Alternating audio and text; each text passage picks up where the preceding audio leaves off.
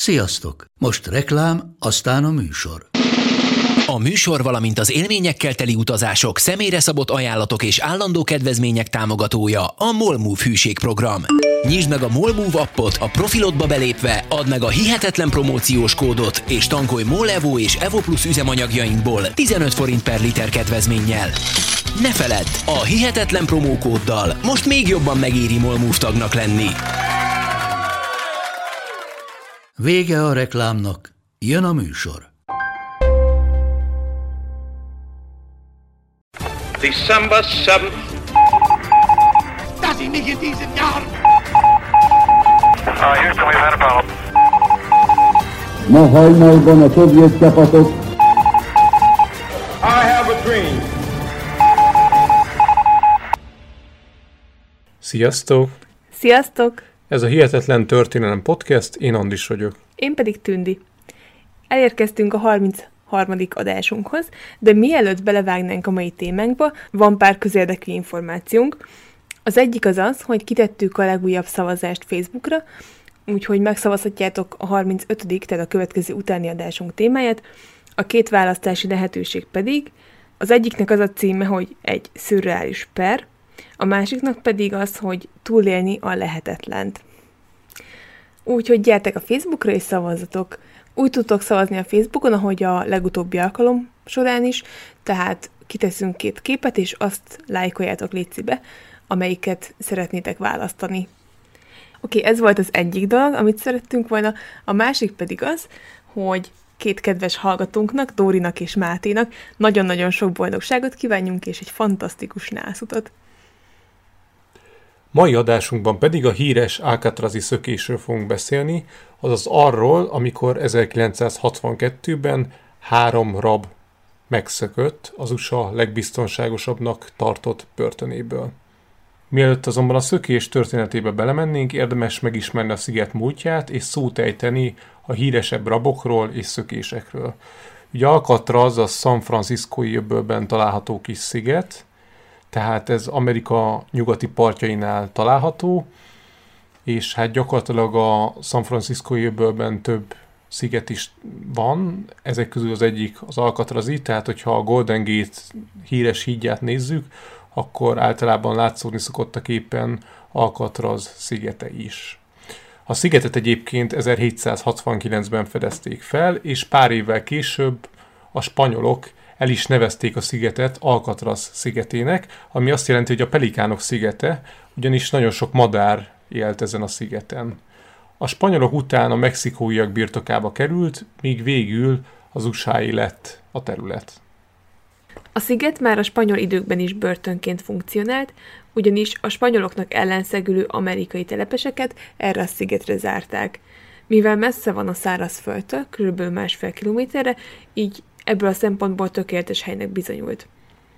1847-ben, amikor az amerikaiak kezére került a terület, akkor hirtelen az amerikai foglyok kiszabadultak, és a helyükre spanyol rabok kerültek.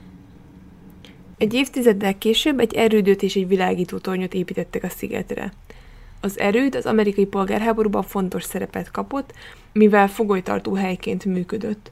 A polgárháború után pedig katonai börtönként funkcionált, de a Fülöp-szigetekről és a távol-keletről hazatérő trópusi betegségekben szenvedő katonákat is itt szállásolták el ideiglenesen. Tehát, hogyha Alcatraz múltját nézzük, akkor azt láthatjuk, hogy kb. amióta felfedezték, azóta szinte valamilyen börtönfunkciót látott Hát, el. vagy valamilyen... elkülönítést. Igen. Igen. 1906-ban San Franciscót egy hatalmas földrengés rázta meg, ami szinte az egész várost elpusztította. A büntetés végrehajtási épületek is elpusztultak a földrengésben, tehát ki kellett valamit találni, hogy mit csináljanak a városban található, hát valószínűleg több száz rabbal, és ekkor helyezték át ezeket a rabokat a szigetre idéglenes szándékkal. A szigeten található erődítményt és épületeket az évek alatt többször átépítették, és végül 1934-ben nyerte el mai formáját a sziget, amikor szövetségi börtönné alakították át. A cél az volt, hogy a gazdasági világválság miatt megszaporodott bűnözők közül a legveszélyesebbeket egy olyan központi helyre gyűjtsék össze az USA-ban, ahonnan lehetetlenség megszökni. Tehát az ország legveszélyesebb bűnözőit egy helyre akarták gyűjteni, és erre a helyre Alcatrazt nézték ki. Így került a szigetre géppuska Kelly és Al Capone is, és lettek a híres Alcatraz, vagy más néven a Szikla fogjai.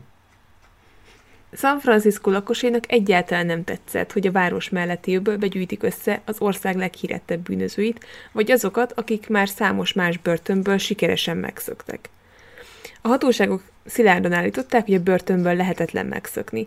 Viszont, hogyha mégis valaki megszökne és lejutna a sziget melletti vízpartra, akkor is át kéne úsznia az öblöt, ahol a víz télen-nyáron nagyon hideg, és az árapály okozta áramlások jellemzően a Golden Gate híd alatt a nyílt óceánra sodornák azt, aki, aki megkísérelni átúszni ezt a távolságot. Legalábbis a hatóságok ezt mondták.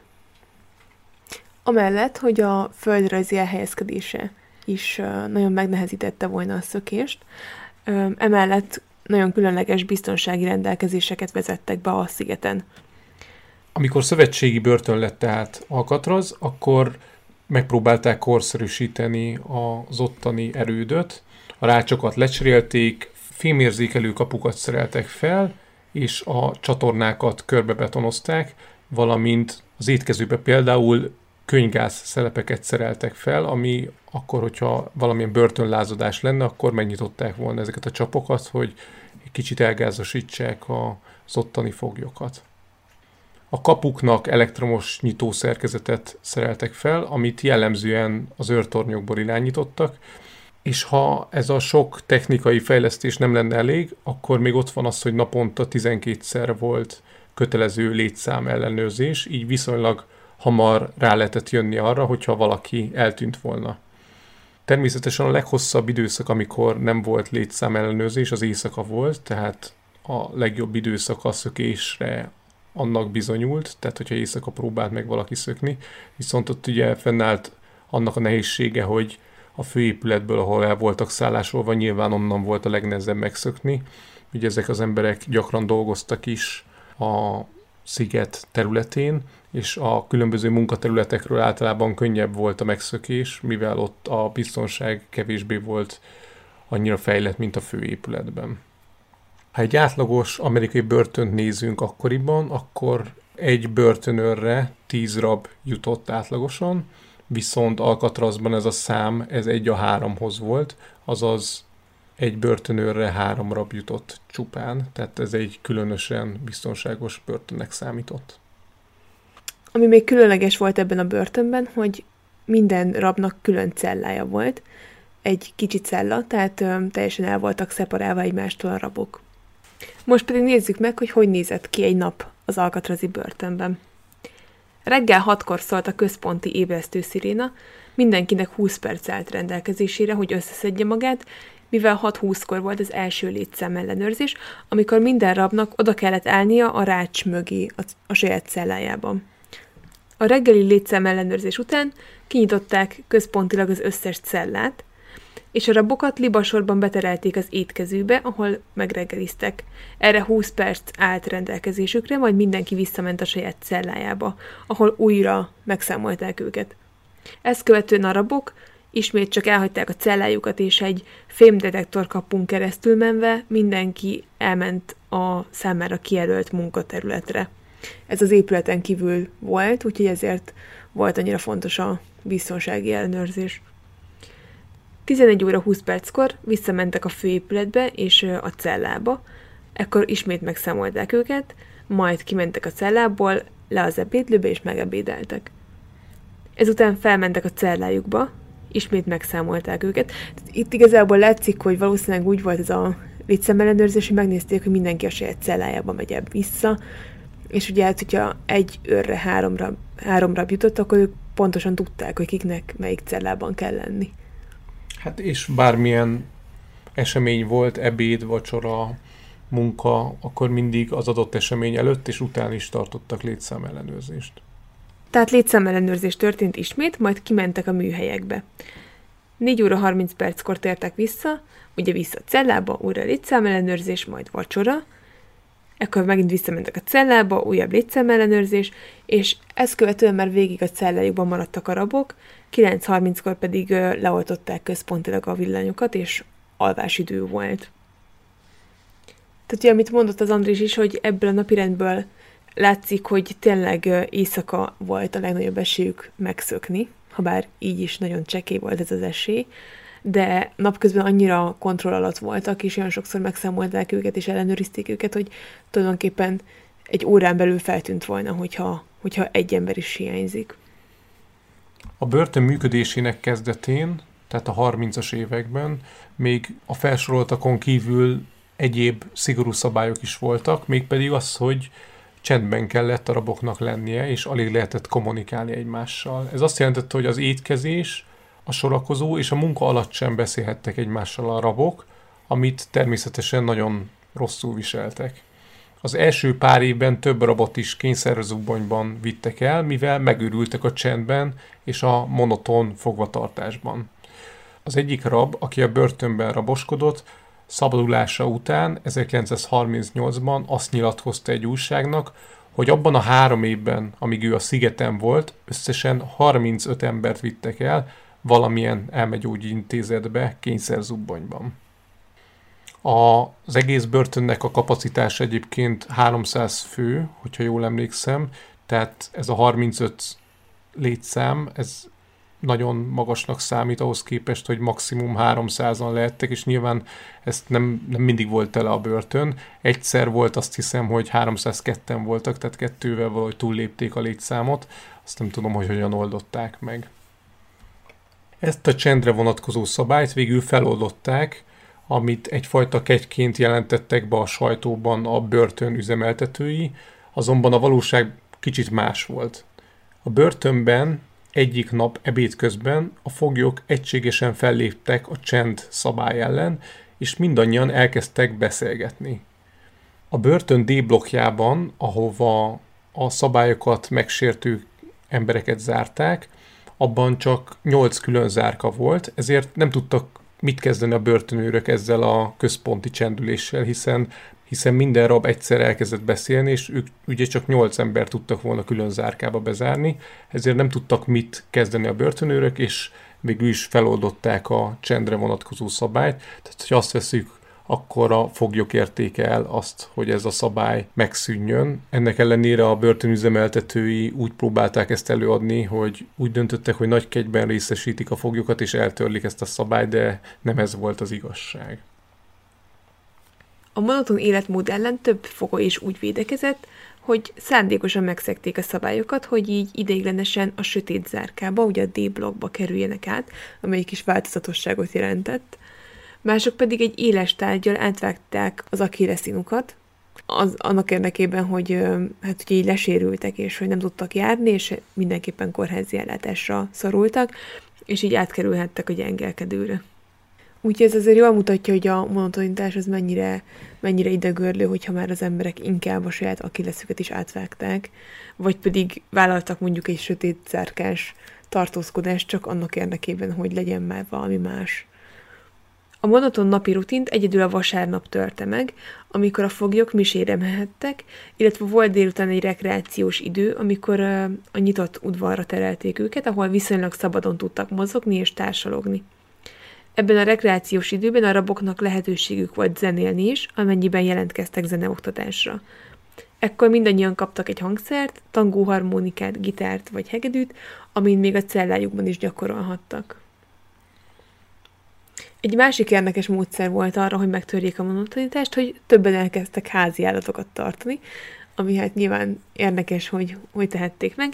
Hát úgy, hogy nem egy hagyományos kutyát vagy macskát fogadtak örökbe, hanem egereket, vagy más apró állatokat, például mondjuk egy gyíkot gondoztak, és ö, ezeket a kis állatokat a rabruhájukban rejtegették a cellájukban.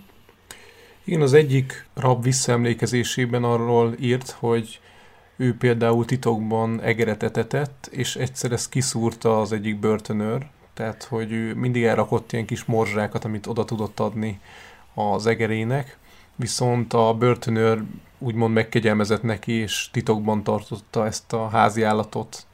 tehát nem vette fel és buktatta le az illetőt, mert nyilván ez is szabálysértésnek minősült. Mások titokban alkoholt készítettek, ami Alcatrazban különös alapanyagokból készült.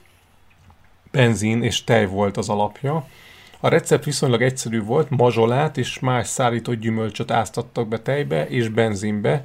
Hát ez gondolom ilyen sebbenzinszerű dolgot kell elképzelni amihez egy kis élesztőt is adtak, majd letakarták egy vászonzsákkal. Az alkoholfőzés mesterségét csak azok tudták alkalmazni, akik a konyhában dolgoztak, tehát ott voltak meg hozzá ezek az alapanyagok, hogy ilyen típusú alkoholt keverjen az ember, viszont így is hamar kiderült ez az alkohol készítési folyamat, amikor pár rab feltűnően ittasnak tűnt, ráadásul össze is balhéztak, így hamar lebukott az alkoholt készítők társasága. A rabok hetente két levelet írhattak, amiket tüzesen átnéztek a cenzorok, ahogy a beérkező leveleket is. Ráadásul leveleket csak a családtagjaiknak tudtak küldeni a rabok, amit később többszöri tiltakozás után feloldottak, és ö, az volt az új szabály, hogy csak a volt rabok nem írhattak a, a foglyoknak, illetve viszont. Tehát régi fogolytársaknak nem írhattál. Tehát, hogyha téged, nem tudom, a New Yorki börtönből szállítottak át, és ott voltak haverjaid, akkor te azoknak az embereknek nyilvánvalóan nem írhattál, hiszen akkor mindenféle összesküvést lehetett szülni a börtönök között. De egyébként most nem akarok butaságot mondani, mert igazából nem, nem olvastam, csak egy filmben láttam még régebben, hogy, hogy elvileg Amerikában van ilyen szabály, vagy nem tudom, javíts ki, hogy tévedek, hogy nem vehetik fel a kapcsolatot egymással volt rabok. Vagy legalábbis nagyon ilyen gyanúsak lesznek, hogyha, hogyha a börtönben összebarátkozott emberek szabadulásuk után tartják a kapcsolatot, vagy... Hát itt is pont ugyanerről. Igen, igen, igen, csak hogy, uh, csak hogy ez még a mai napig is fennáll. Nem tudom, hogy itthon például van-e ilyen rendelet, hogy mondjuk, hogyha összespanolsz valakivel a, a celládban, akkor, akkor kiszabadultak, akkor nem találkozhattunk. Nem tudom, egyébként mondom, ezt csak egy filmben láttam, úgyhogy, úgyhogy nem vagyok benne biztos, csak érdekes, hogy ez... Hát ezzel kapcsolatos érdekesség az is, hogy itt annyira biztonságosnak tartották ezt a börtönt, hogy majd később szó lesz az Englin testvérekről, akiket alapból nem gondolná azt az ember, hogy egy testvérpár, akik nagyon jól ismerik egymást, egy egymás melletti cellába rakják, de Alcatraznál úgy gondolták, hogy ebből nem lett gond, hiszen annyira biztonságos ez a börtön, hogy hiába vannak egymás mellett a, az ismerős arcok, abból nem lesz gond, úgyse tudnak megszökni, és nem tudnak semmit sem szítani, vagy bármit csinálni, mivel ez egy nagyon biztonságos börtön. Aztán majd látjuk, hogy ez nem feltétlenül igaz. Na de vissza a szabályokhoz. Az új rabok az első pár hónapban, ahogy bekerültek, nem fogadhattak látogatókat, később pedig volt erre lehetőség egy golyóálló üvegfalon keresztül, de ezeket a beszélgetéseket mindig hallgatták az őrök is. Például volt egy eset, hogy Al Capone édesanyja egyszer meglátogatta a fiát, azonban becsipogott nála a fémdetektor. Ekkor egy külön szobába vezették, ahol kiderült, hogy a fém fűzője okozta ezt a csipogást, amit így kénytelen volt levenni, hogy láthassa a fiát. Ezután bevezették őt egy szobába, mögé állt egy őr, aki minden szavát hallgatta, és felhívta a figyelmét arra, hogy csak angolul beszélhetnek egymással. Ezek után pedig Al Capone édesanyja nem látogatta meg többet a fiát. Egy opcionális szökés esetén nem számíthattak arra a rabok, hogy külső emberek segítik majd a szökést, mivel a szigetet 200 méternél közelebb nem közelíthették meg hajók, és ezt narancsárga bujával jelölték ki a határokat. Hogyha valaki mégis közelebb hajózott volna engedély nélkül, akkor az őrök akár lőparancsot is kaphattak, és, és tüzet nyithattak a hajóra. Tehát abban senki sem reménykedhetett, hogy esetleg egy ismerőse kiköt valahol a szigeten és kicsempészi. Beszéltünk már a szabályokról, a napirendről, és nézzük, hogy hogyan is nézett ki a sziget, vagyis hogy milyen épületek találhatók a szigeten. A sziget legnagyobb épülete a börtön, de van sok más épület is. Talán a legismertebb a világító torony, ami a legtöbb fotón látszódik, ami Alcatrazról készül. Ez a nyugati partján található a szigetnek. Érdekessége egyébként, hogy ez a nyugati part első világító tornya. tehát hogyha San Franciscoi jövőbe valaki behajózik, akkor ez neki mindig segítséget tudott nyújtani, ugye akik jártak már esetleg arra, vagy biztos már többen olvastátok, hogy a Golden Gate híd ugye nagyon jól néz ki, de úgy lefotózni, hogy ne ködben látszódjon, az egy ritka eset, tehát nagyon gyakran ködben látszódik a híd. Volt a világító tornyon kívül egy energiaellátó épület, és egy víztorony is, ugyanis a szigetnek az energiaellátása teljesen független volt a szárazföldtől, tehát San Francisco-tól. Ezek mellett volt egy kisebb kórház a főépület szélén, volt számos apró épület, amiben az Alcatrazban dolgozó őrök és azok családjai voltak elszállásolva. A börtön működése alatt 75 gyerek született a szigeten, ami egyébként egy viszonylag magas szám, tehát itt azt kell elképzelni, hogy ezeknél a börtönőröknél gyakran nem csak ő lakott ott, hanem a felesége, és a gyerekei is, és többször esküvőt is tartottak Alcatrazon. Most is biztos tartanak, de az nyilván a 30-as, 40-es, 50-es években ez teljesen másmilyen jellegű volt.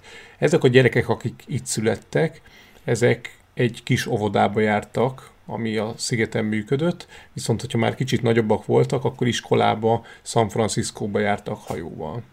Egyébként az egyik őr úgy nyilatkozott a szigetről, hogy ez egy ideális hely az életre, hiszen iszonyatosan biztonságos, mivel csak őrök laknak szabadon a szigeten, ezért az ott lakók gyakorlatilag nem is zárták be otthonaikat, tehát nyitva volt mindenkinek a háza, ennyire biztonságosnak számított, de hát ez érthető. Jogosan merül fel a kérdés, hogy aki a szigeten dolgozott, az vajon fogadhatott-e látogatót, és erre az a válasz, hogy igen, azonban a felelősséget neki kellett vállalni azért, akit a szigetre hívott, vagy vendégül fogadott. Akik a szigetre érkeztek, mint vendégek, azoknak ugyanúgy keresztül kellett menni a fémdetektoron, tehát ők is átmentek egyfajta vizsgálaton. Ugye a száraz föld és a sziget között hajójárat vitte az utasokat, kb. 20 perc volt hajóval az út, és egy nap 22-szer fordult meg a hajó. Az első hajó hajnali 5-kor indult, az utolsó pedig hajnali 2-kor hagyta el a szigetet. Tehát a főépület, a kisépület, a világító torony, ezekről az épületekről beszéltünk, ezeken kívül volt még egy őrtorony a kikötő mellett, ahonnan mindig pásztázták a környéket, valamint volt pár kisebb épület, amik műhelyként funkcionáltak, ahol a rabok napközben dolgoztak. Mielőtt még rátérnénk a leghíresebb szökésre, amiről ugye a mai témánk szól, arra még egy picit ki szeretnénk térni, hogy ezen kívül több szökési kísérlet és szökés is történt. A szigeten összesen 14 alkalommal kísérletnek meg szökést, viszont szinte az összes kudarcba fulladt. Ebben a 14 szökési kísérletben összesen 36-an vettek részt, tehát 36-ra próbált meg megszökni a szigetről, közülük 23-at elfogtak, 6-ot lelőttek, ketten pedig megfulladtak.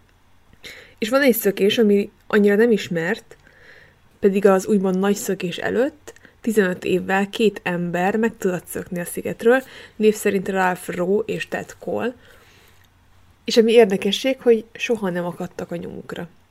A rendőrség és a börtön vezetői azt állították, hogy biztos, hogy belefulladtak a vízbe az emberek, viszont erre semmilyen bizonyítékuk nem volt, tehát nem találtak holttestet.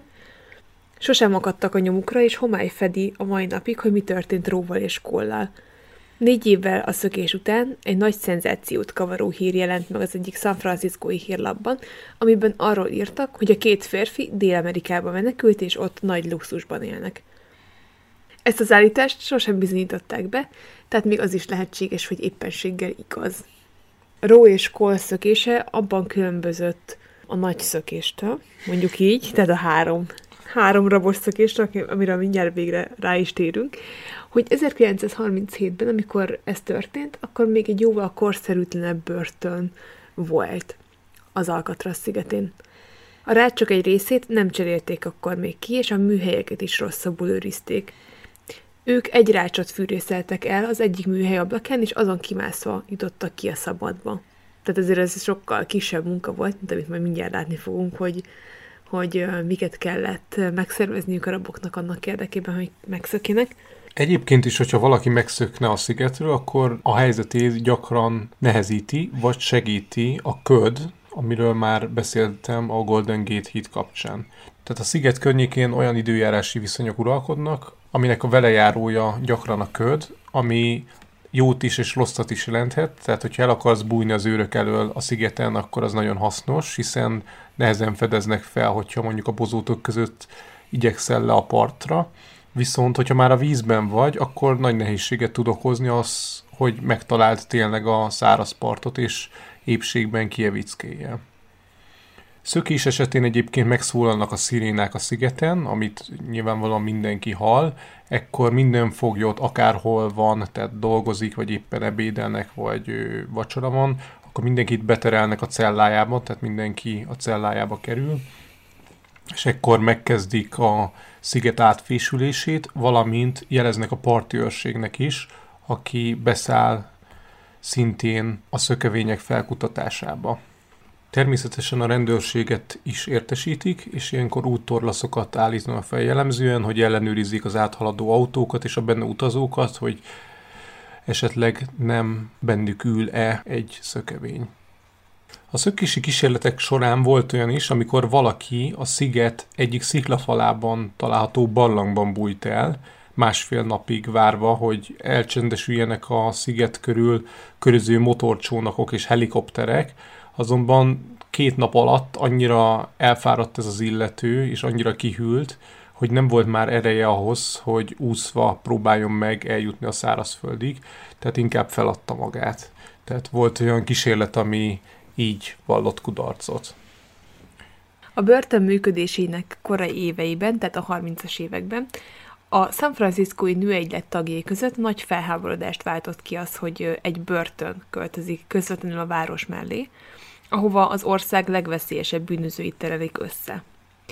A felháborodás csak nőtt, amikor 1937-ben Roe és Cole megszöktek. A hatóságok hiába állították, hogy nem lehet megszökni a börtönből, de hogyha ez mégiscsak sikerülne, akkor biztosan belefulladnának a rabok a vízbe. A nő egyet tagét ez nem nyugtatta meg. És azért, hogy bizonyítsák, hogy igenis át lehet úszni ezt a távolságot, egy kamaszlányt küldtek a szigetre, hogy ússza át a távot. A fiatal lány 47 perc alatt érte el a szigetet, és ezzel bebizonyította, hogy az öböl vize nem feltétlen veszélyes egy tapasztalt úszó számára, és igenis át lehet úszni. Igen, itt annyit tennék hozzá, hogy itt egyrészt a San Franciscoi öbölben van egy elég durva árapály mozgás, ami megnehezíti az úszást. Ez az egyik, ami alapvetően nehézséget okoz. A másik az az, hogy a vízhőmérséklet, ahogy már talán korábban is említettük, nagyon alacsony. Tehát ez sem segíti azt, hogy akár egy rab ő, könnyen kievickéjen az amúgy másfél kilométerre lévő szárazföldre. De hogyha valaki például mondjuk jó úszó volt, vagy jó volt a fizikuma, akkor itt igazából egy kamaszlány bebizonyította, hogy ezért ez nem egy lehetetlen küldetés. A hatóságok azt állították, kitartóan, hogy oké, okay, oké, okay, neki sikerült, de ez csak egy egyedi eset. Ekkor egy másik lányt küldtek, aki szintén el tudott úszni a szigetig, megkerülte, majd visszaúszott San Francisco partjira. Tehát ez még nagyobb bizonyíték volt arra, hogy hát azért ez nem egy lehetetlen ö, akadály egy úszó számára. A hatóságokat még ez sem győzte meg igazán, ekkor pedig a felháborodott San Franciscóiak egy férfit küldtek a szigetre, aki ezúttal bilincsben úszott vissza a városig. Mindezek ellenére és a tiltakozások ellenére a börtön maradt a helyén, nem költözött máshova, és ugyanúgy üzemelt San Francisco közelében. A szökések mellett még érdemes megemlékezni egy hatalmas börtönlázadásról, ami az Alcatrazi csata néven híresült el. 1946 májusában hat elítélt a rácsokon keresztül feljutott egy galériára, ahol kulcsokat és fegyvereket őriztek. Az ott posztoló őröket megkötözték, saját magukat pedig felfegyverezték, majd kitervelték, hogy az őröket túlszulejtve kijutnak majd az épületből, és onnan hajóval hagyják el a szigetet. Azonban az egyik őr a szabályokat megszegve a saját zsebében tartotta az udvarra vezető kapukulcsot, amelyet így a foglyok nem találtak, tehát annak lett volna egy deklarált helye, de azt az egyik őr a zsebében tartotta, és emiatt a rabok nem találták ezt a kulcsot, úgyhogy nem tudtak kijutni az épületből, úgyhogy megpróbálták ezt az árat felfeszíteni, és elkezdeni buherálni, amivel csak még jobban rontottak a helyzetükön, mert az ár egy idő után kinyithatatlanná vált. Ezt követően a szökni próbáló fegyencek és az őrök között többször kialakult egy tűzpárbaj. Este kikapcsolták az áramot az egész szigeten, és a helyszínre érkezett a tengerész gyalogosság, akik tüzet nyitottak a lázadókra. 46. május 4-én a végső rohamban a három fellázadt rabon kívül két börtönő is meghalt, a másik három életben maradt fogoly közül pedig kettőt kivégeztek, a harmadikat ismételten életfogytiglani büntetése ítélték. És akkor elérkeztünk oda, hogy bemutassuk történetünk egyik főszereplőjét, Frank Morris-t. Frank Morris volt ugyanis a nagyszökés ötletgazdája, és csupán pár éves volt, amikor a szülei elhagyták, így a gyerekkora nagy részét árvaházakban töltötte, vagy pedig nevelőszülőknél. Az első bűncselekményét 13 éves korában követte el, és ezt követően egyre gyakrabban került bajba különböző bűncselekmények miatt, később pedig már bankrablásban is részt vett. Több börtönben is raboskodott, és volt, ahonnan sikeresen meg is tudott szökni, de aztán újra elkapták. Végül többszörös visszaesőként 1960. januárjában átszállították Alcatrazra. Ugye azt említettük, hogy a börtönbe érkező foglyokat szigorúan átvizsgálták. A rabnak mesztelenre kellett vetköznie, majd minden test tüzetesen megnézték, hogy nem csempésze be valami olyan eszközt a börtön területére, ami hasznára válhat egy szökési kísérlet során. Pontosan feljegyezték, hogy milyen tetoválása vagy egyéb ismertetőjele van az új rabnak, majd ezután lezuhanyzott. Ezután egy elkülönített karanténcellába került egy-két hétre, és csak azután kapta meg az állandó lakhelyét, egy magánzárkát. A cellában egy ágy volt, egy mosdókajtó, egy WC és egy falra szerelt polc. Az újonnan érkező rabok ezen kívül kaptak egy csomagot az alábbi tárgyakkal. Egy adag váltóruhát, öt darab zoknit, egy nagy vászon zsebkendőt, ami úgy nézett ki, mint amit egy lepedőből vágtak ki, biztonsági borotvatartót és borotvahaptartó tálkát, egy bádog poharat, egy körömcsipeszt, tükröt, egy kis méretű törülközőt, fogkrémet és egy matracot a hozzátartozó ágyneművel. Tehát ennyi eszköz állt a rendelkezésükre, hogy megszervezzenek egy szökést, és ezeket az eszközöket tudták használni. Most nyilván nem ezzel a célral adták nekik ezeket a dolgokat, de ez, ez állt a rendelkezésükre. A raboknak segítségére volt egy esetleges szökési kísérletben az, hogy napközben általában a legtöbben műhelyben dolgoztak, ahonnan, ha valaki ügyes volt, akkor ezt-azt ki tudott csempészni. Ezek a műhelyek különálló épületekben működtek, hogy már említettük, viszont a szökéshez legfontosabb tárgyak kicsempészése így is nehézkes volt, ugye egy fémdetektoros kapunk kellett átmenni a műhely és a főépület között, tehát nagyon hasznos dolgot a szökéshez nem lehetett kicsempészni a műhelyekből, mivel eléggé tüzetesen átvizsgálták a rabokat. A rendelkezésre álló tárgyak között érdemes szót ejteni a borotválkozáshoz szükséges eszközökről is. Itt fontos megjegyezni, hogy a pengét azt csak idéglenesen kapták meg az őröktől a rabok, sőt, volt, ahol úgy értelmeztem, hogy jóval tompább pengét kaptak, amivel sok mindent nem lehetett kezdeni, így nem tudom elképzelni, hogy a borotválkozás mennyire lehetett fájdalmas, mindegy, ebben ne is menjünk bele. Minden esetre, amikor éles pengét kaptak a rabok, akkor a borotválkozás során mindig egy őr felügyelte ezt a borotválkozást, tehát ott állt mellette és nézte, hogy nem tesz kárt magában az illető. Frank Morris nem volt egy nagy dumás haverkodó ember, viszont amiben kitűnt a legtöbb börtöntársa közül, az az volt, hogy az IQ-ja 133 volt, ami ebben a közegben meglehetősen ritka volt. Szerencsétlenségére, mikor 1960-ban oda került a börtönbe, akkor már jóval biztonságosabbnak számított a börtön, mint évekkel korábban. A biztonsági rendszereket, ahol lehetett, fejlesztették a sok szökési kísérlet miatt, és a börtöncellák rácsait is korszerűbb, biztonságosabb acélrácsokra cserélték, amit még pár évvel korábban könnyen át lehetett fűrészelni, ahogy azt ugye említettük is, hogy mások így szoktak meg. Frank Morris a szobát felmérve egy gyenge pontot vélt felfedezni, egy apró szellőző rácsot, boka magasságban a cella hátsó falán, a mosdókagyló mellett. Ez a rács körülbelül 15x25 cm volt, és egy szűk közműfolyósúra nyílt. Ez egy rövid magyarázatra szorul, hogy pontosan mit is jelent ez a közműfolyósó, meg ez a rács, ami a közműfolyósóra nyílik. Előjáróba elmondom, hogy nekem is nehéz volt megérteni, amikor olvastam erről, de aztán az interneten rákerestem, és képekkel és képek segítségével sokkal könnyebb volt megérteni, hogy pontosan miről van szó. Minden esetre most szóban megpróbálom összefoglalni, hogy ezt hogy is kell elképzelni. A főépületben, ahol a rabokat tartották, több úgynevezett blokk volt, A, B, C és D blokk. A D blokkról már beszéltünk, ott voltak a sötét zárkák és az elkülönített cellák, ahova ideglenesen zárták be az illetőket, akik valamilyen előírást megszektek, verekedtek, vagy egyszerűen csak nem megfelelően viselkedtek. Az A, B és C blokkot úgy kell elképzelni, mint egy kétemeletes lakótelepi házat külső folyosóval, ahol egymás mellett több tucat cella van. Amikor központilag kinyitják a cellákat, akkor minden rab kilép egy folyósóra, tehát egy, mint egy ilyen gangos háznál, kilépsz a folyosóra, és egy csiga lépcsőn keresztül a felsőbb szintekről libasorban tudnak leközlekedni a rabok, mondjuk ahhoz, hogy elmenjenek a műhelybe, vagy étkezni.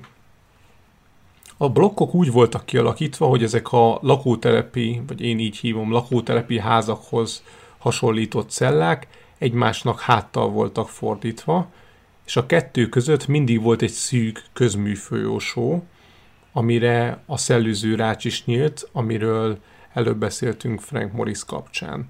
Tehát úgy kell elképzelni, hogy van két cella, egymásnak háttal fordítva, és a kettő között van ez a közműfolyósó.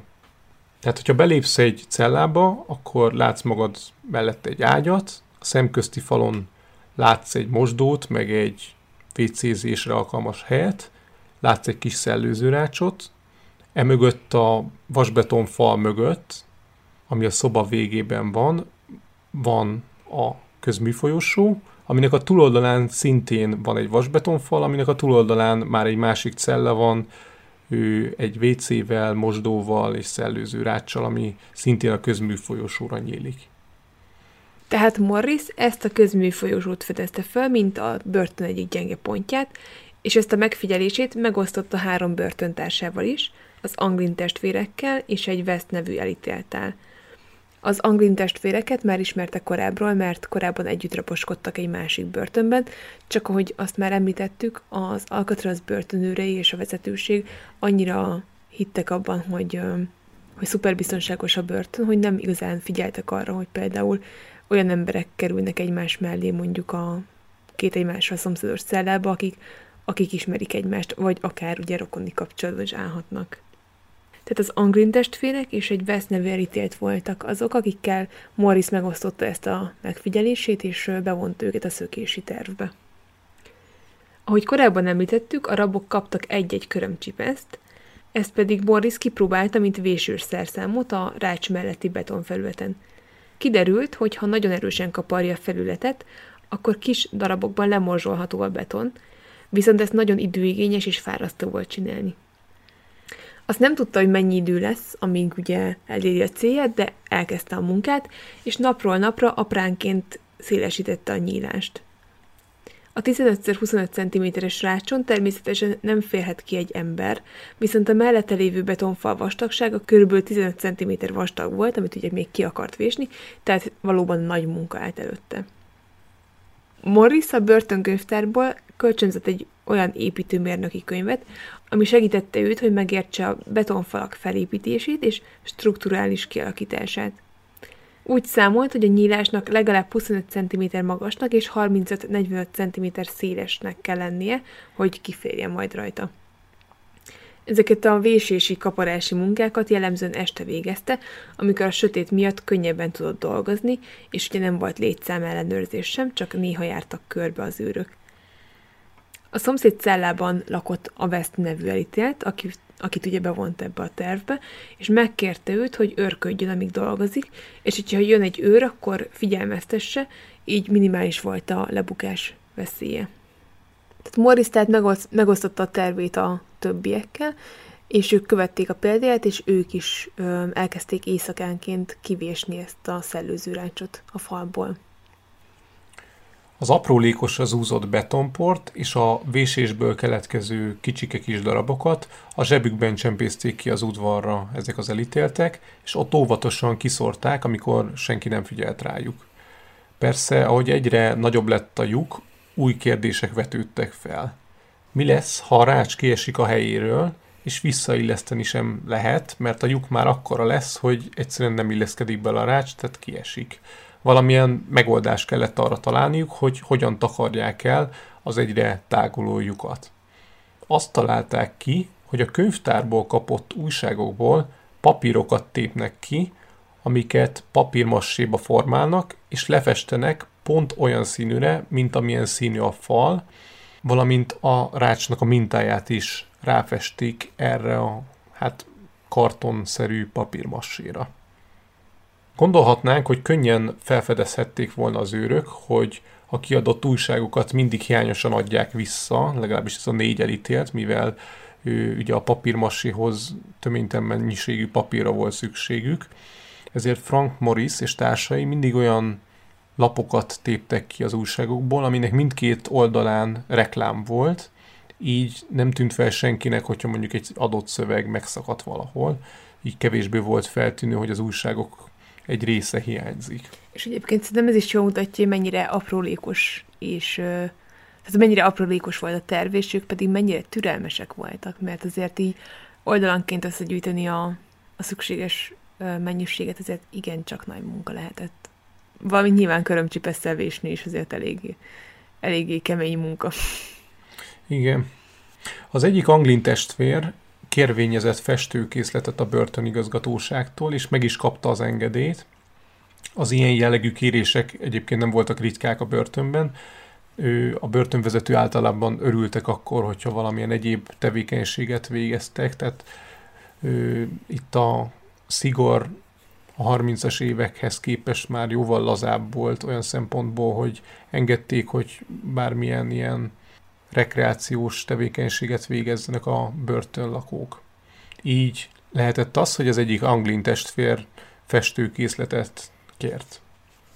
Ez az anglin testvér a kapott festéket szétosztotta a többiek között, és annak segítségével sikerült pont egy olyan papírmassét lefesteni, amin látszódtak a rács rovátkái, és bele lehetett illeszteni a falba, és gyakorlatilag ugye ezek megvannak, tehát le vannak fotózva, ezekről a kartonlapokról egyáltalán nem lehetett megmondani messziről, hogy az most ott egy tényleg egy papírmassé van a falban, vagy ott tényleg található egy rács, tehát sikerült nagyon élethűre elkészíteni. Ahogy mondtuk, a kartonlap az messziről nagyon élethű volt, de azért, hogyha valaki közelebb ment, akkor kiszúrhatta a különbséget, ezért a biztonság kedvéért a négy rab megpróbálta valami mással is eltakarni ezt a helyet. Morris például az igényelt tangó harmonika dobozát tette a rács elé, a többiek pedig ruhát vagy törölközőt akasztottak elé, ezzel is eltakarva a munkahelyét. További kérdésként merült fel, hogy mit csináljanak majd, hogyha kijutnak a cellából a lyukon keresztül ugyanis a körbejáró őr, hogyha elhalad a cella előtt, és látja, hogy senki sincs az ágyban, akkor rögtön ugye lebuknak. Igen, tehát ez azt jelenti, hogy éjszaka is köröztek azért az őrök, de nem volt hivatalos létszám ellenőrzés, de azért így a folyósókon járkáltak, és bebenéztek egy-egy cellába. Ezért kitalálták, hogy csinálnak fej alakú hát igazából maszkokat, vagy ilyen fejeket formázó papírmasét, és arcokat festenek le, és azt imitálják, hogy a rab az ágyában fekszik a takaró alatt, csak ugye a feje látszódik ki. Itt ismét ugye újságpapírt használtak, ezt lefestették bőrszínűre, szemet és szájat rajzoltak rá, és még hajat is ragasztottak ezekre a papírmasé fejekre. Az anglin testvérek közül az egyik borbé munkát vállalt a börtönön belül, így könnyen hajhoz tudott jutni. Ugye a levágott hajakat tette el. Ezeket a megszerzett hajakat ráragasztották ezekre a papírmasé fejekre egy műhelyből lopott ragasztóval. Hogyha közelbről megnézzük, akkor, vagy nézzünk róla egy képet, akkor rögtön látjuk, hogy nem igazi emberfej, tehát azért abszolút nem volt ezek, ezek nem voltak in életű alkotások, viszont ugye éjszaka bedugva a pokróc alá, úgyhogy csak a hajas rész lóg ki, úgy igazából első pillantásra igen csak hihető volt, hogy valóban egy ember fekszik ott, és azért gondolom az őrök sem vizslatták tüzetesen az alvórabokat, csak oda néztek, hogy mindenki megvan, minden oké, okay, úgyhogy, úgyhogy igazán jól töltötte be a funkcióját ez a, ez a fej. Egyébként erről majd teszünk föl képet Facebookra, amikor majd feltöltjük a montást. Még javában dolgoztak a lyuk szélesítésén, de már arra gondoltak Moriszék, hogyan tudják elhagyni a szigetet. Közismert volt, hogy a sziget körüli áramlások veszélyesek, ráadásul ugye, ahogy mondtuk is, a víz hőmérséklete is nagyon alacsony, és a sűrű köd sem segíti a menekülést. Ezért kitalálták, hogy eszkábálnak mentőmellényeket és egy kisebb csónakot lapátokkal. Az ötlet az volt, hogy esőkabátokból készítik el a csónakot és a mentőmellényeket, viszont ehhez nagyon sok esőkabátra volt szükségük, amit az egyik műhelyből tudtak szerezni. Az egyik anglin testvér naponta csempészett ki esőkabátokat a műhelyből. Reggel kabát nélkül ment le dolgozni, visszafelé viszont már rajta volt két kabát. Az egyik őr egyszer meg is állította, pont amikor két esőkabát volt rajta, hogy miért járkál mindig esőkabátokban, amire azt felelte, hogy fázós, és mivel délről jött, nincs hozzászokva az ilyen jellegű időjáráshoz. Szerencséjére az őr nem nézte meg, hogy hány kabát van rajta valójában, mert akkor hamar lebukott volna. Ezt követően már csak egyesével csempészte ki a kabátokat, nem akart kockáztatni, de így is összesen 55 kabátot lopott el a rab, anélkül, hogy bárkinek is feltűnt volna. A vésés nagyon lassan haladt, ezért Morris előállt azzal az ötlettel, hogy mi lenne, hogyha a körömvágó csipeszt, amit ugye használtak ehhez a művelethez, összeforrasztanák egy sokkal kényelmesebb fogású kanálnak a nyelével. Ugye hát hivatalosan nem hegesztkedhettek a cellájukban mindenfélét, de ezt is meg tudták oldani, mivel hogyha ezüst tartalmú fémmel hegesztenek, akkor sokkal kisebb hőfokon is működik ez a, ez a folyamat, amit pár tucat összekötözött gyufával is el tudtak érni. Egy amerikai 10 centes használtak fel a művelethez, és sikeresen összehegeztették a kanalat a csipesz véggel, és így már sokkal könnyebb volt vésni a betont, mert ugye így kényelmesebben tudták fogni. Igen, ez az egész hegesztési eljáráshoz annyit érdemes tudni, hogy az amerikai 10 centesben, régebben, tehát még a 60-as évek végéig ő volt valamennyi ezüst tartalom, ezért tudták alacsony hőfokon végrehajtani ezt a hegesztést. Amúgy ő később, ha később próbáltak volna megszökni, akkor már ezzel nem sikerült volna ezzel a módszerrel, mert a 70-es évektől már nem volt ezüst tartalma a 10 centesnek. Szóval ezzel az új keletű szerszámmal véstek és véstek, és amikor már elég nagy volt a lyuk, akkor el tudták távolítani a rácsot az üregből, de ez sem volt egyszerű, mivel fémzsalukkal rögzítették ezt a rácsot még korábban a falba. Morris a műhelyből kicsempészett egy fém éket, amit alapból nem tehetett volna meg, és mivel hogy ugye fennakadt volna a fémérzékelő kapun, amin mindig át kellett haladni, ezért azt mondta az őrnek, hogy arra kell neki ez a fémék, hogy fogast csináljon belőle a cellájába. Az őr ezt el is hitte, így Morris megtarthatta az éket, és a segítségével ki tudta szedni a rácsot a falból.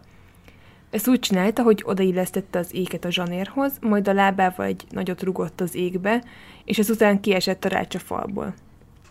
Több hónapnyi kitartó munka után már elég nagyok voltak a lyukak mind a négy cellában ahhoz, hogy ki tudjanak rajta mászni a közműfolyosóra, és onnan a cellablok tetejére fel tudjanak mászni a csatorna és a vízcsövek segítségével. A blokk tetején azt tapasztalták, hogy van egy ventilátornyílás, amin keresztül ki tudnának jutni a szabadba, viszont a kidobó nyílás egy ráccsal el volt takarva, a mögött pedig volt egy kültéri fém esővidősapka is, amit odaszegecseltek a nyíláshoz. A rácsot sikerült szétfeszíteniük, viszont ugye ott voltak a szegecsek, amit a körömvágó csipesszel vagy körömmel nem lehetett leszedni nyilvánvalóan, sem lefeszegetni, ezért valami más kellett kitalálniuk. Ekkor alig, hanem nagyon elkeseredettek voltak, hiszen már közel fél éve vésték a falat, hogy kiférjenek és feljussanak a börtönblokk tetejére, de hát ugye ott azzal szembesültek, hogy ezen az akadályon nehezen fognak átjutni, hiszen a szegecseket valószínűleg csak valamilyen fúró segítségével tudják majd leszerelni, vagy valamilyen flexel, de hát természetesen a műhelyből ilyeneket nem lehetett csak úgy kihozni. A cellablokk tetején ráadásul találtak egy elektromos dugajt, amibe ugye bármilyen készüléket be tudtak volna dugni, hogyha rendelkezésre állt volna, tehát, tehát elektromos áramuk rendelkezésre állt, azonban kellett valamilyen szerszám is ehhez. Egyik nap Morris a szokásos zeneórájára ment, amikor arra lett figyelmes, hogy egy kisméretű, hordozható ventilátor áll a szoba egyik sarkában. Ő nem egy nagy ventilátort kell elképzelni, hanem egy ilyen kis asztalra állítható, ilyen 30-40 centis kis ventilátort. Méretre pont akkora volt, hogy éppen csak befért Morris tangó harmonika bőröngyébe a hangszer mellé, tehát oda tudta illeszteni a bőröndbe, anélkül, hogy feltűnő lenne, hogy a bőrönd kipúposodik. A zeneórát elhagyókat rendszeresen szúrópróbaszerűen ellenőrizték, és belenéztek a bőröngyeikbe és a hangszertároló dobozukba, hogy nem visznek el valamit, de Morrisnak szerencséje volt. És távozáskor nem őt ellenőrizték, hanem a mögötte haladó embert. Tehát itt látszódik, hogy azért elég sokszor kockáztattak. Tehát ott volt az egyik Englin testvér, aki dupla esőkabátokat próbált kicsempészni, és itt Morris is kockáztatott, hiszen úgy látta, hogy ez az egyetlen esélye. Amikor sikerült kicsempészni a ventilátort, akkor a lapátjait leszerelték a ventilátornak, és egy fúrószárat szereztek hozzá az asztalos műhelyből. Ezt így összeeszkábálták, és hát nem volt a leghatékonyabb az eszköz, de arra pont elég volt, hogy egyfajta fúróként funkcionáljon, és ennek a segítségével esténként több napon keresztül sikerült a szegecseket valahogy leszedni erről az esővédő ernyőről, így már szabad volt az út kifelé. Most nekem azt jutott eszembe, hogy így, így az elmondatok alapján talán úgy tűnik, hogy ez mégse volt annyira szigorúan őrzött hely, hogy minden szükséges dolgot így össze tudtak lopkodni. De ugye, amit mondtunk, ez nagyon sokáig tartott ez a dolog, tehát ezt nem egy hét alatt szervezték és bonyolították le ezt a szökést, hanem itt hosszú hónapokról beszélünk. Tehát addig meg ugye folyamatosan rejtegették ezeket a tárgyakat a, a cellájukban, meg sokszor azt is meg kell oldani, hogy cserélgessék egymás között a dolgokat, tehát um, például, hogy eljutassák egymáshoz mondjuk a megszerzett gyufát. Tehát, hogy ez nagyon kitartóak és türelmesek voltak. Az óvatosságukra jó példa az, hogy ugye említettük, hogy az egyik Englin testvér kért ecseteket és festéket ahhoz, hogy ugye azt a kartonlapot le tudják festeni a saját cellájuk hátuljába. Viszont ugye a maszkokat is ebből festették, ezért egy csomó olyan festéket kért, ami, amik ilyen világ, világosabb tónusúak, hogy ki tudja keverni az archoz szükséges színárnyalatokat. Viszont az Englin testvér ahhoz képest, hogy egy csomó ilyen világosabb színű színt kért, ehhez képest egy pajtát kezdett el rajzolni, egy ilyen tipikus amerikai pajtát, ami ilyen vörös színű, vagy ilyen bordó színű, mint a, az ilyen vidéki amerikai helyszíneken, és hát szólnia kellett azt hiszem Morrisnak neki, hogy ő inkább portrékat rajzoljon, mert egy kicsit feltűnő, hogy elkért egy csomó festéket, amik ilyen bőrszínűek, és nem használja semmire, mert igazából egy pajtát rajzol. A szökés előtti napokban minden szükséges felszerelést összegyűjtöttek a cellablokk tetején, vagyis már minden elő volt készítve a meneküléshez. Természetesen az 55 esőkabátból összeeszkábált hajót és a mentőmellényeket nem tudták volna a cellájukban tárolni, úgyhogy logikus volt, hogy mindent a menekülési útvonal mentén helyezzenek el. Fél év volt előkészíteni a szökést, és abban a fél évben volt pár necces pillanat, amikor nem sokan múlt, hogy lebukjanak. Például a szökés előtt egy héttel az egyik anglin testvérnél cella ellenőrzést tartottak, de egy törőköző jól eltakarta a falba helyezett kartonpapírálcát, így megúszta a lebukást. Mert hogy ugye néha csináltak olyat, hogy um, random cell, cella ellenőrzést tartottak az őrök, amikor kinyitották a valamelyik random kiválasztott cella ajtaját, és akkor bementek és körülnéztek, hogy minden oké -e. West viszont nem volt ilyen szerencsés, mivel neki a kartonpapírja rendszeresen kidőlt a falból, mert kicsi volt a nyíláshoz képest, és ezért valamivel rögzítenie kellett ezt a papírt, hogy ne essen ki, és ugye így ne fedje fel a lyukat. A szökés előtti napokban karbantartást végeztek a cellák mögötti közműfolyosón, ahonnan West sikeresen szerzett egy kis cementet, amit a cellájába visszavitt, és vízzel kikevert, és hozzá rögzítette a kartonlapot a nyíláshoz. Tehát, hogy egy kvázi ragasztóként használt ezt a dolgot. Viszont sajnos a szökés napján pont ez lett a veszte, ugyanis túl jól sikerült a rögzítés, és a szökés pillanatában nem tudta kiszedni a falból ezt a kartonlapot. És ugye akár ugye be is rúghatta volna a lapot, és akkor ugye öm, szabaddá válik az út, viszont akkor fent állt volna annak a veszélye, hogy egy cellák között közlekedő őrnek feltűnik, hogy a cella végében van egy hatalmas nyílás, és így West végül nem tudta elhagyni a celláját. 1962. június 11-én este Frank Morris és az Englin testvérek elhelyezték a papírmassé fejeket az ágy végében a pokróc alatt, majd kimásztak a közműfolyósóra, onnan pedig fel a cellablok tetejére.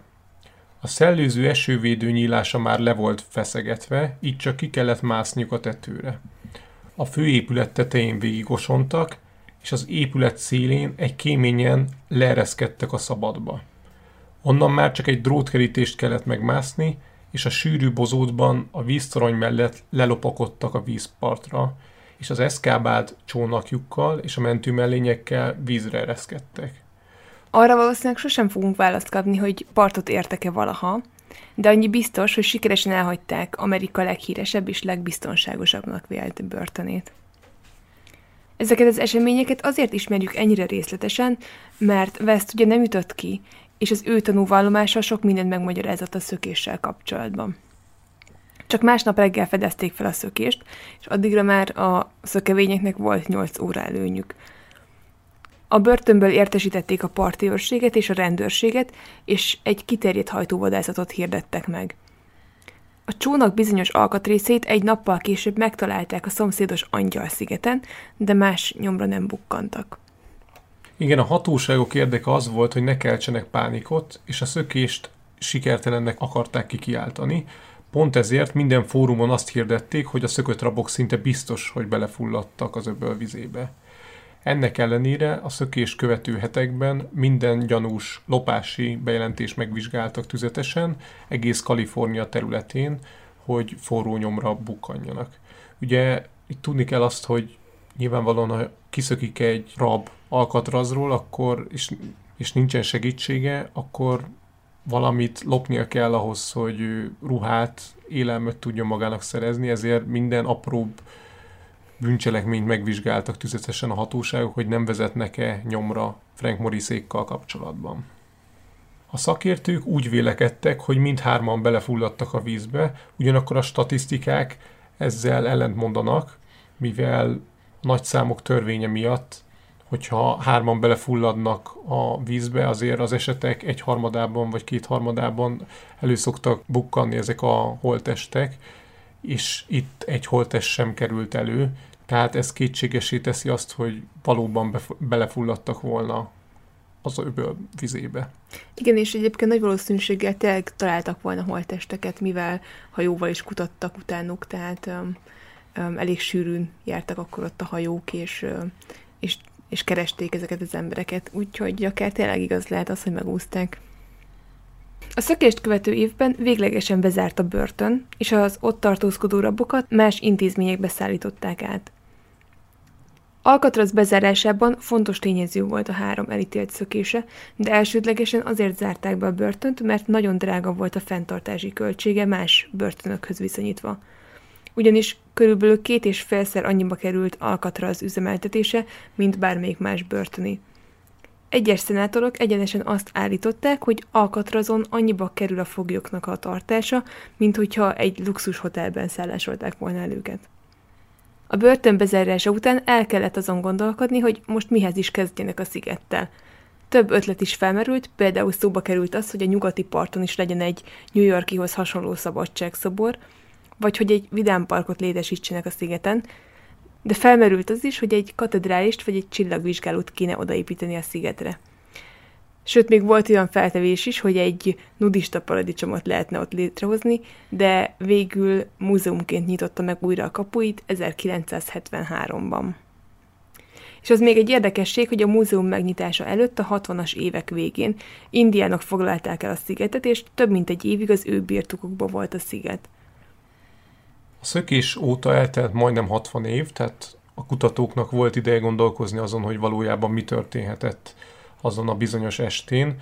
Dán kutatók például az áramlásokat vizsgálták az öbölben, és arra jutottak, hogy nagyon függött a sikeresség lehetősége a Frank Morriszék esetében, hogy pontosan mikor indultak el a szigetről.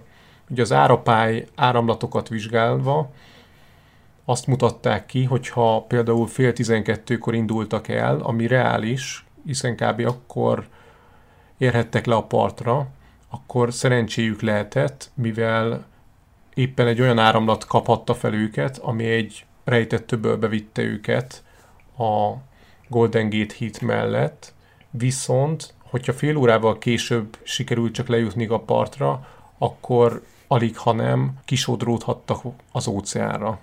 Tehát ebből a kutatásból az látszódik, hogy nüanszokon múlhatott az, hogy éppen milyen áramlást fogtak ki a szökevények, és hogy így sikeres volt-e a szökés vagy sem.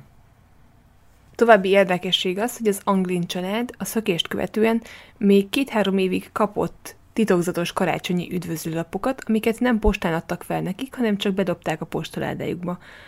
Ez viszont nem szolgál bizonyítékként, hiszen bárki bedobhatta azokat a postaládájukba, és uh, aláírhatta a szökövények nevében, de hogy az Anglin testvérek nevében érkeztek üdvözlőlapok egy darabig még.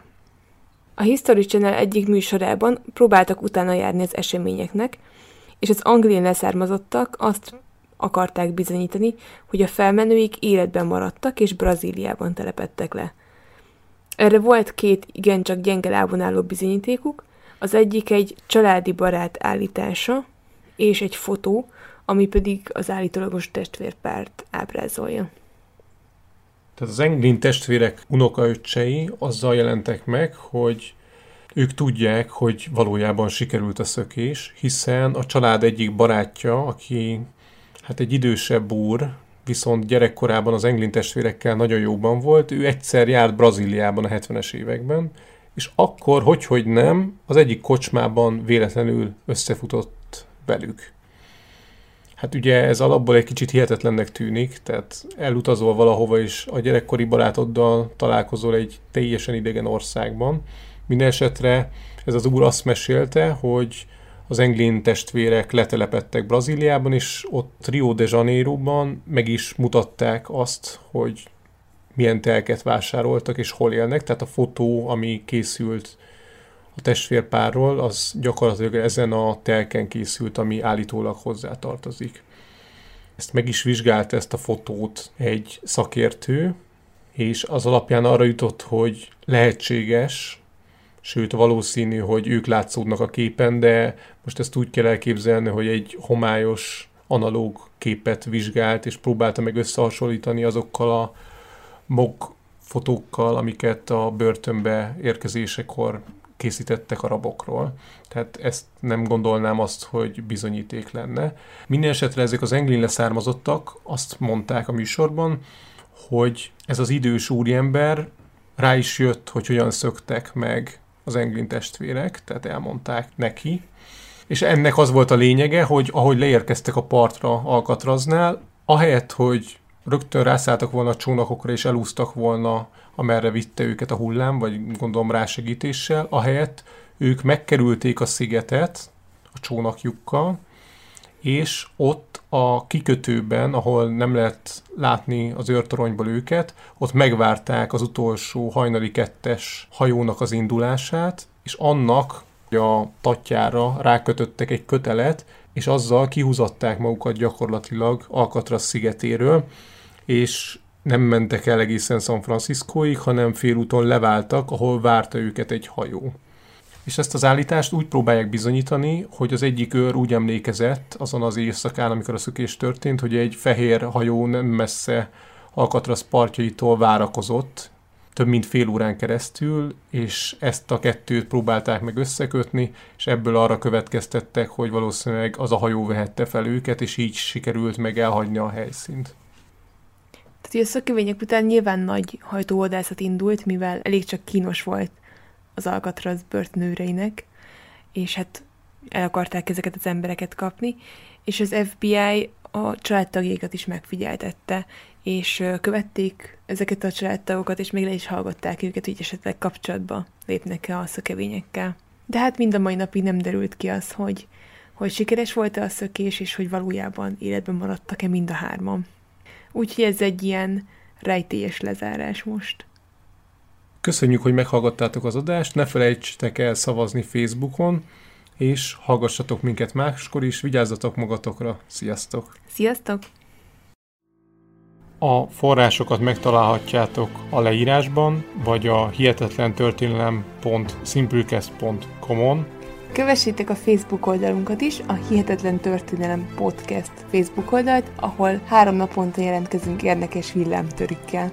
Örömmel fogadunk e-maileket is a hihetetlentörikukat.gmail.com e-mail címen, hogyha esetleg kérdésetek, észrevételetek lenne az adással kapcsolatban. A podcastet megtaláljátok az Apple Podcast adatbázisában, Spotify-on, Google Podcasten és még sok más helyen is. Hallgassatok minket máskor is. Sziasztok! Sziasztok! Ha más podcastekre is kíváncsi vagy, hallgassd meg a Béton műsor ajánlóját. El tudod képzelni, hogy a podcastet, amit éppen most hallgattál, fél év múlva már a mesterséges intelligencia generálja? Mi sem. De ha érdekel, eljötte már a gépek lázadása. Hallgass bele az Embertelen podcastbe. Orsós Lajos vagyok, a műsor házigazdája. Egyelőre még élőben. Egyelőre. Fedezzük fel együtt, hogyan ismerkedik, randizik, mesél és vitatkozik Betty és Péter, két teljesen mesterséges intelligencia. Lajos, a podcast címét mond még egyszer, Léci. Oké. Okay. Embertelen podcast. Ez a műsor a Béton közösség tagja.